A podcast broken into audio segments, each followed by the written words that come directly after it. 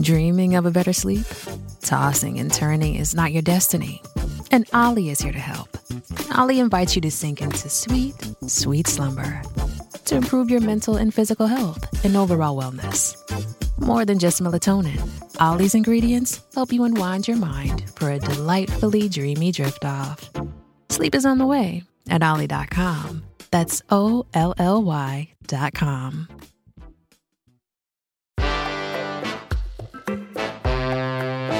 Today on CityCast Madison. Martin Luther King Jr. Day is Monday, and there's a lot going on in Madison to celebrate. For one thing, Terrence Roberts, who helped desegregate our country's public schools in 1957 as one of the Little Rock Nine, will be speaking at the Overture Center that evening. Joining me today are the co chairs of the King Coalition who've helped Madison honor Dr. King for years. Ed Lee and Dr. Gloria Hawkins tell us about this year's can't miss events and why they're still so important. It's Wednesday, January 10th. I'm Bianca Martin, and here's what Madison's talking about.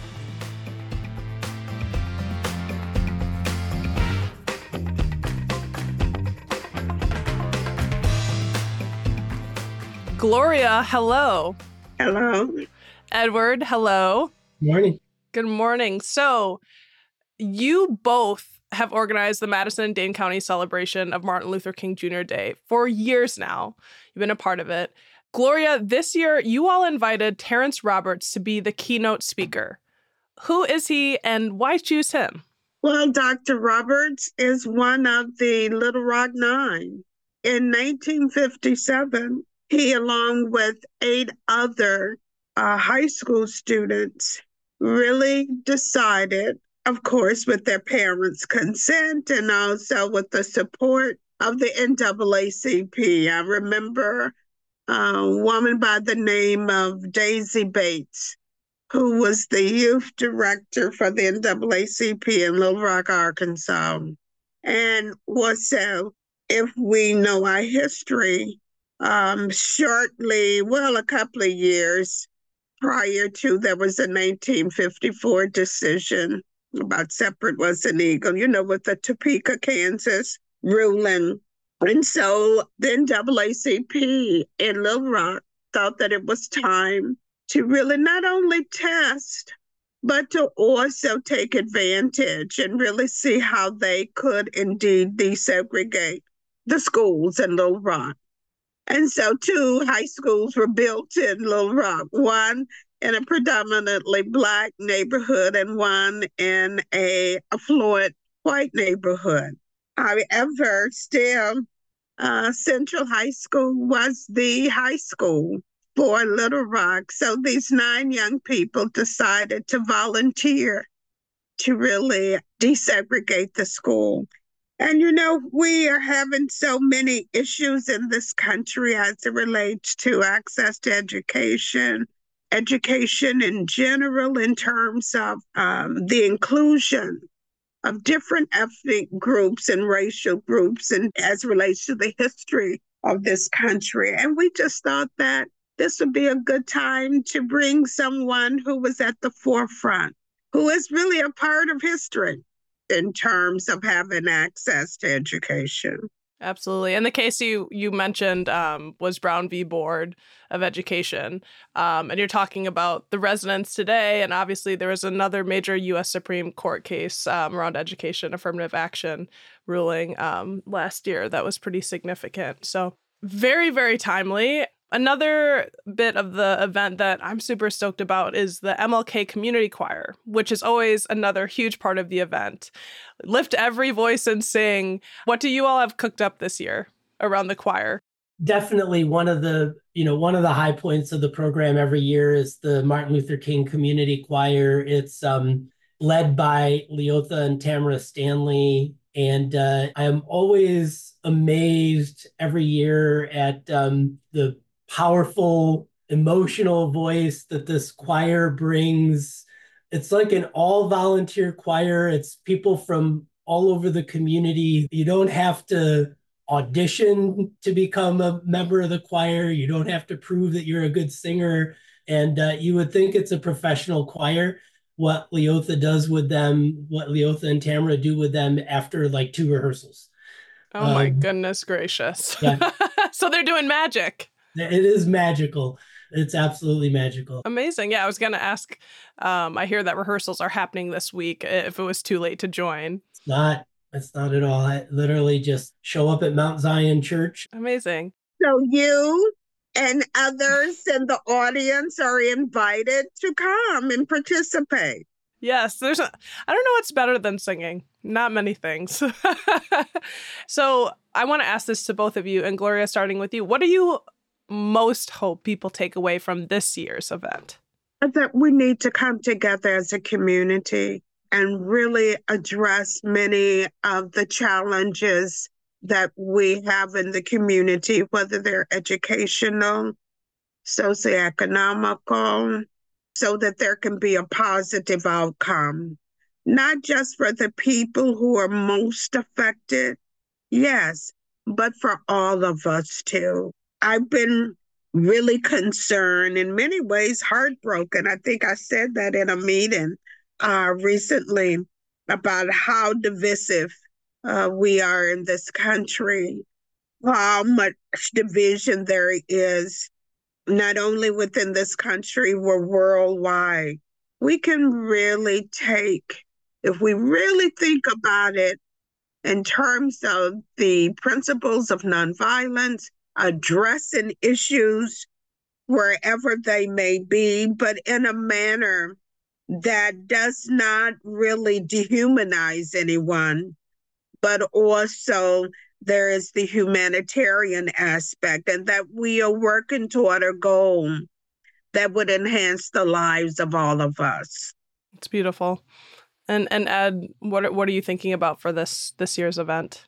You know, I mean, the timeliness of our our speakers experience and topic. And um, when i think about how efforts to continue to try and address the racial inequities that exist in our institutions and in particular in our educational institutions right? I think about the assault on critical race theory in our schools and uh, you know and, and i think to myself like the folks that are so ardently against that if they had their way, we wouldn't teach about someone like Terrence Roberts in our schools, right?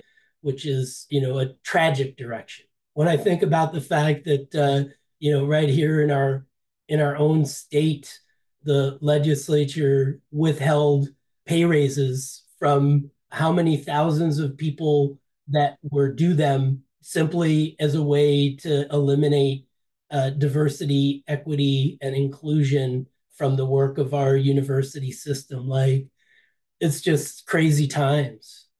I couldn't be more stoked to hear about your speaker. And so, if folks can't make it to the Overture Center on Monday, are there other ways that people can participate or hear this experience? Yeah, absolutely. So, um, uh, the program will be live broadcast on Monday night on WORT in the future, later later in the month, it will be rebroadcast on uh, Madison City Channel. So there definitely will be some some opportunities for for those who can't get down to the Overture Center.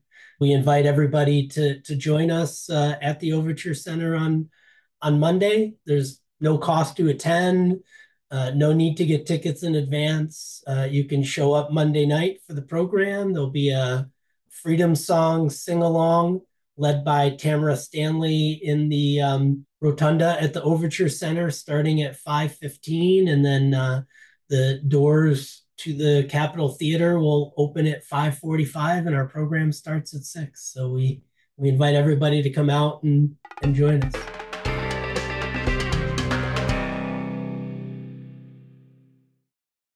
There are a host of other festivities and gatherings happening throughout the weekend. Uh, I know that the community dinner is on Friday, um, and that's really important to you. Can you talk about that? Yes, that's one of the ways, or the way, in which we really uh, start our celebration is by having a free community dinner, which really brings people from all walks of life together. To not only share in terms of a meal together, but also the opportunity to interact, to learn more about uh, Dr. King and his principles of nonviolence, but also for people to have an opportunity to share what their joys are as well as concerns. And it is a way of bringing people closer together. Too often, we are living in little silos. At least that's how we socialize in silos. We all have our little groups, and many times outside of work, we don't cross over. And many times, because we don't cross over, we do not get a chance to really get a sense of different people. And I'm not talking about just people from different racial and ethnic groups. I'm talking about people from different economic groups too. And so often they are marginalized, but also they may have a perspective about us who are not necessarily marginalized socioeconomically. And so the dinner really gives people an opportunity to come together and to personalize our experiences here in Madison and Dane County. So I love the community dinner. I love the people coming together and just sharing. Yeah. And and do you need a ticket for for that event? No, just come. Just, just come. come. We project for 100, 450 people to be a part of that. And it would be at Gordon's Dining and Event Center on the UW Madison campus. Yes. And there's also um, an ecumenical service at Fountain of Life, right? Yes. Yeah, you know, we quite a few years we have been um, hosting an ecumenical service uh, on uh, the Sunday before MLK Day we sort of rotate around to different churches and different faith communities around town every year. So, as you mentioned, this year we'll be at Fountain of Life Church. Program starts at 4:30. Um, four or five different uh, speakers from different faith communities that will um, share their reflections on um, Dr. King and um, uh, civil rights and social justice, and um, the we'll get a little sneak preview of the community choir. Bringing so many people together, it's beautiful, including. Also, there's the Youth Day of Service, which has always been a big part of the observance. Um, what's happening with that this year? Yeah, so uh, we do an event for um, middle and high school kids at the uh, Madison Public Library. That event will happen on Monday afternoon, leading right up to the city county observance. And really, the, the theme is on um, sort of calling youth to service in the spirit of Dr. King. And so, um, uh, you know, helping uh, youth see where they can serve their community in different ways over the course of the year. And so we um, we ask them to to make a commitment to service uh, for the upcoming year as part of that event and use this as sort of a, a kickoff or a catalyst for that. This observance is nearly 40 years old. And both of you have a bit of a long view on the celebration.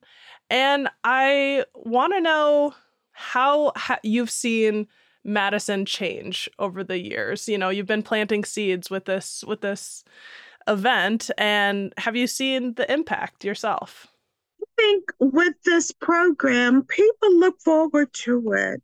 And I think that says a lot.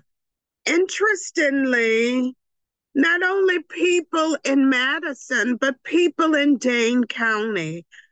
I have received inquiries from school systems outside of Madison inquiring about not just the youth program, but can they bring the children to the the program on Monday evening because you know they are st- not only is it a holiday but also within their curriculum they're also studying about civil rights and, and being an integral part of the history of this country. To me, that's making an impact. When you really are able to really introduce young people and hopefully many things will resonate. I believe that's the beginning of not only change, but people really addressing issues and not being afraid to address those issues. So I really think that when you get inquiries from people across the county, and not just the people who traditionally will come and want to inquire about well, who's your speaker and what are you going to do and blah blah blah but also those who have heard about the program and are interested in uh, letting the activities become a part of their everyday life too. It's beautiful. Ed, do you have any last last words?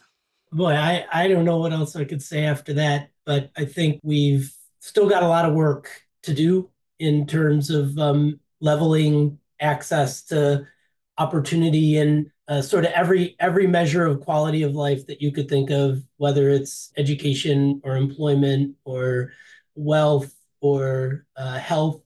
I believe that there is a, a spirit in this community to to, to want to do better and absolutely see that manifested every year in in this program in the growing number of programs that the king coalition does that other community members do. So um, it's uh, a weekend i think um, both a call to action i guess but also some some inspiration. Well ed thank you so much for joining us well thank you for having me gloria thank you so so much thank you thank you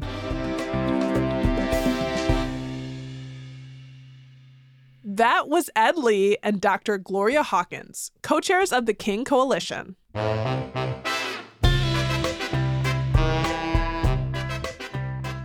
That's all for today here on CityCast Madison. I'm Bianca Martin. If you enjoyed the show, why not share this episode with the biggest dreamer you know? We'll be back tomorrow morning with more stories from around the city. Until then, be good to one another